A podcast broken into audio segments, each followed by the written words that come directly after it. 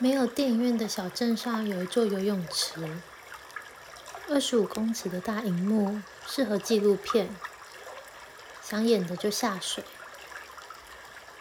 自由其实最累。蝴蝶结没有翅膀，飞舞和游泳的第一课都是关于飘。换装完毕的孩子排队准备起飞，天空比身高更高。紧张的小朋友用力踢出一堆云，吐气的时候要说出泡泡，吸气的时候要把风景吞掉。我祈祷你们不要太早发现天空的破洞。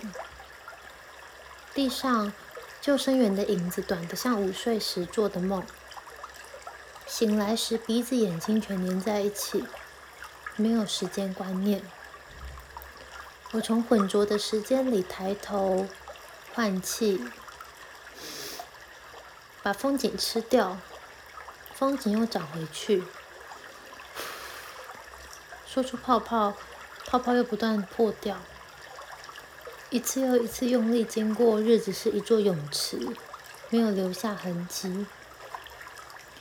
捧起一手的水蓝色，光线一离开天空就变得透明。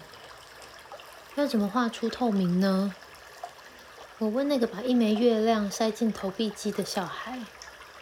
他说：“首先要发明一支透明的笔。”